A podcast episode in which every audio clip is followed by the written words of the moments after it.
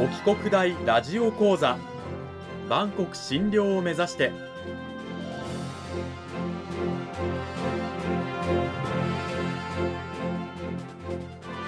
番組タイトルにある万国診療とは世界の架け橋を意味する言葉です。この番組はアジアの十字路に位置するここ沖縄にある沖縄国際大学で日々どのような研究や教育が行われているのかを発信していく番組です。案内人はラジオ沖縄アナウンサー小橋川響が務めます。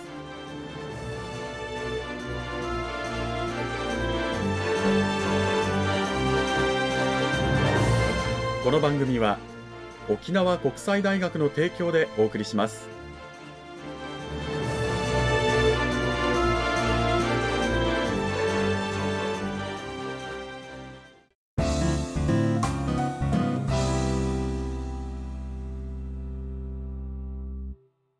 沖国大ラジオ講座今週も先週に引き続き沖縄国際大学法学部地域行政学科の黒柳康則先生を迎えてお送りします。黒柳先生今週もよろしくお願いします。ろしくお願いします。先生を迎えての講義タイトルは沖縄戦と行政。沖縄県庁から沖縄市巡会へと題してお送りしていきます。今週の内容に入る前にまずは私の方で先週の内容の軽いおさらいをしていきたいと思います。まず沖縄県庁の行政機能についてのお話、まあ、戦争が始まる前1945年の1月なんですが当時の泉主樹沖縄県知事が解任され香川県知事となりました。その後任で1月31日に着任したのが島田明知事、まあ、沖縄戦中沖縄最後の県知事としても有名ですけれども、まあ、当時というのはですね沖縄が危険だとアメリカ軍との戦争の中でというふうに考えていた県幹部が非常に多くまた当時の沖縄県庁は国の出先機関だったので歴代の、ま知事や部長といった幹部クラスは、まあ、1人を除いてね他府県から派遣されてきた人たちだったんですけどそういった県のトップの人たちが沖縄は危険だということでどんどん沖縄から離れていってたんですね。その中で残っていたのが島田知事と新井泰造警察部長のみ、まあ、県のトップ2人しか残っていなかったということなんです。そして、まあ、そんな県庁機能は2月11日食料配給課に職員を集中させる、まあ、沖縄戦が始まる前ではあるんですけども戦時行政戦場行政へと移行しましたそして3月25日沖縄県庁部課長会議で県庁を首里に移すことが決定しました。これが米軍上陸前日のこととなります。そして3月26日アメリカ軍がケラマ諸島に上陸したことで事実上沖縄戦が始まるわけなんですが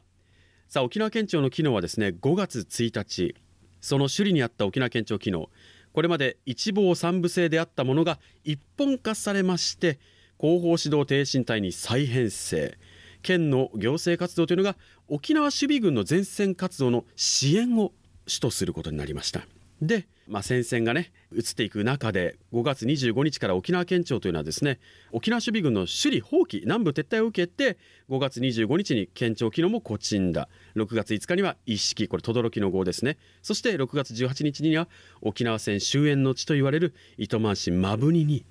移っていくことになります。で6月3日の中にはですねもうすでに後方指導挺身隊、まあ、3人から5人の小さな集団に編成されて民間人の保護に当たることになるんですけどこれでもう事実上の県庁解散状態あまりにも県庁の集団が小さくなったので解散状態になるんですが、はい、9日後方指導挺身隊と警察警備隊が解散これで県庁機能がほぼ完全に解体ただその中でも島田明知事と新井泰造警察部長が残っているので県庁としての形は残ってるんですがそれも6月23日頃島田知事と新井警察部長が真振りの沖縄守備軍軍医部号を出たとされその後の消息が不明であることからこの6月26日が事実上沖縄県庁の消滅と言えますというところが先週のお話でした。さてそれを踏まえて黒柳先生今週はどういったお話を聞かせていただけるんでしょうか？はい前回お話をした時期と同じちょうど1945年の3月から8月の終わりにかけての米軍側の行政機構の設立の動きをお話をしていきたいと思います。なるほど、まあ、沖縄県庁は日本側はまだ残っているんですけど県庁機能。時を同じくしてこの沖縄各地を占領していったアメリカ軍側がいろんな行政機関の設立していったという流れということなんですけれども実際、どういう流れだったんですか？はい。1945年3月の26日米軍陸軍第77師団は慶良間諸島に上陸をしまして前もって作成してありました米国海軍軍政府布告第1号を交付して、ケラマとその住民に対する日本の行政権を停止した上で、ケラマでの米軍政府、軍政府というのはあの軍による占領地における行政機関なんですけども、うん、そのケラマにおける米軍政府を樹立しました。で、4月の1日、米軍は沖縄島中部西海岸に上陸をしまして、読谷茶炭のあたり、で改めて富国大中央に日付を入れて沖縄島とその住民に対する日本の行政権を停止をしまして、沖縄島での米軍政府の樹立を宣言しました。で、同時に、この米国海軍軍政府布告は第1号の他にですね、第2号から第10号までこのタイミングで出していまして、まあこれ、あの、第1号から第10号までひっくるめて、あの、二密布告というんですけども、はい、で、軍政の施行に必要な措置を取って、で、実際に軍政を開始をしました。で、アメリカ軍政府、まあ、あの米軍政府による軍政というのはどういうものか。この軍政初期の主要課題は難民と化した民間人の保護でありまして、民間人と軍人はあの別の収容所に入れました。うん、で、収容地区、1945年の11月末には沖縄軍島に9つあったんですけども、うん、収容地区の中にいくつかの収容所が置かれるというふうな形になります。4月以降、米軍は占領した先々で国第1号に日付を入れて、掲示をして効力を小ぜしめていきました。はい。この辺りまではアメリカ軍がまあどんどん占領していくわけですけれども、この沖縄の人々による、はいまあ、いわゆるまあ統治機関といいますか、への動きというのはまだないわけですよね、はい、この時点までは。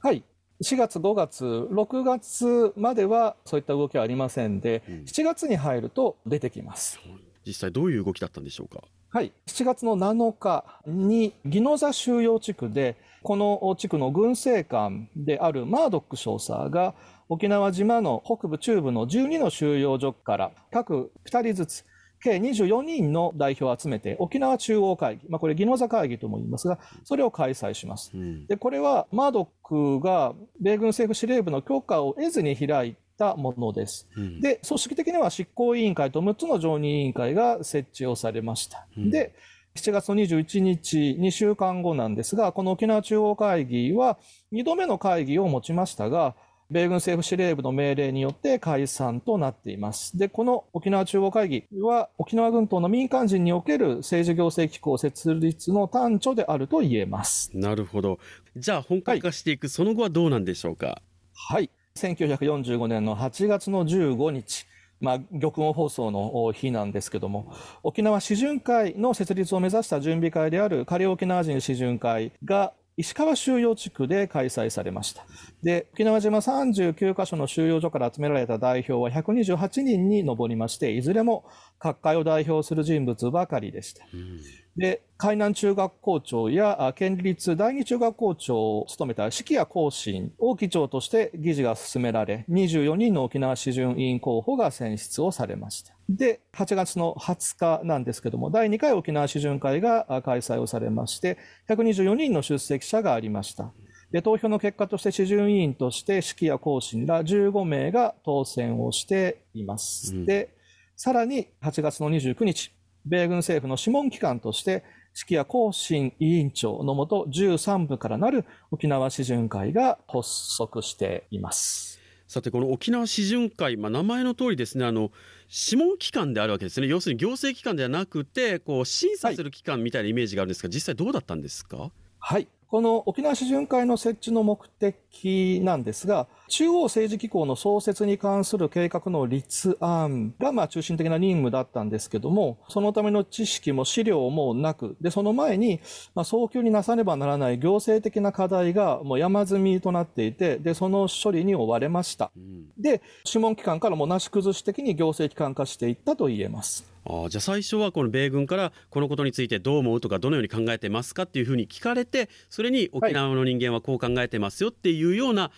答える機関だったのが、もうなし崩し的にこう行政機関へ移行していったという流れなんですね。そうです。地方行政機構の整備とか、それから民間人の旧居住地復帰とか、あと配給機構の整備とか、もう行政的な仕事が山積しておりましたので、うん、はい。まあ、あの、いちいちお伺いは立ててはいたんですけども、うん、まあ、やっぱり実動部隊は民間人、沖縄の側が担わないともう、もう、致し方ないので、うん、はい。もう仕事に追われる中でも行政機関化してしまったというふうに言えると思います。実際その行政機関化していく流れの中で沖縄市巡回からどのようにそのまた次の行政機関にステップアップしていったんですか？はい。1946年の4月には沖縄民政府。で、1950年の11月には沖縄軍島政府。まあ、あと奄美から八重山まで軍島政府できます。で、1952年の4月には琉球政府。で、復帰して、1972年5月には沖縄県庁。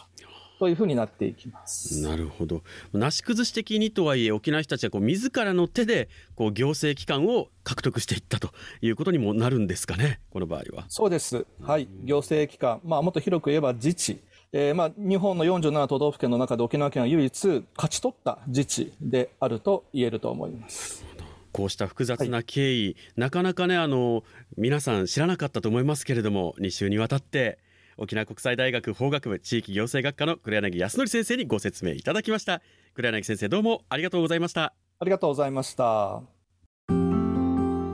さて黒柳先生改めて沖縄戦における、まあ、沖縄軍島の行政機関、まあ、消滅ネイチとして復活までの状況や特徴ってどういったことがあるんでしょうか？はい沖縄戦における沖縄軍島の行政機関を検討しますと同じ時期に日本側の消滅過程と米軍側の成立過程が入り混じった状況を指摘できます。でこのような状況をこの時期の日本の内地において経験したのは沖縄軍島のみであってそれは地上戦という戦争形態に端を発しています。まあ、先生のゼミでは学生たちもこういったことを学んだりあとは最新のね行政に関して学んだりしているわけですか、はい私のゼミでは今年度の後期については玉城デニー知事の「新時代沖縄の挑戦」という書物をあの輪読をしています。